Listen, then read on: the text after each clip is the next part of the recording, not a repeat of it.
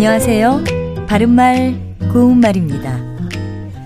음식과 관련된 이름 중에 건빵, 건어물, 건포도 같이 앞에 건이란 표현이 붙은 것이 있습니다. 여기에 공통으로 들어있는 건은 말을 건자를 쓰는 접두사인데요.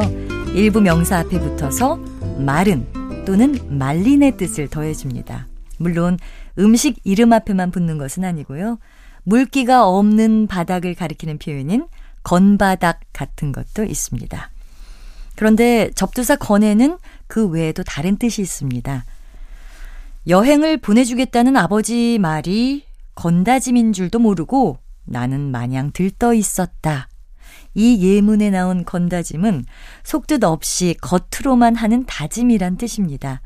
이때 접두사 건은 행동을 나타내는 몇몇 명사 앞에 붙어서 겉으로만이나 건성으로 행해지는 의 뜻을 더해줍니다. 이와 마찬가지로 눈물 없이 우는 울음 또는 억지로 우는 울음을 건울음이라고 합니다. 아, 그리고 접두사 건이 몇몇 명사 앞에 붙어서 근거나 이유 없는 의 뜻을 더하는 경우도 있습니다. 그 예로는 건강자를 들 수 있는데요.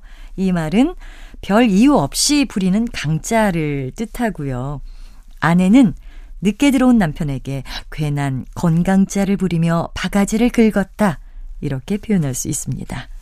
바른말 고운말 아나운서 변희영이었습니다.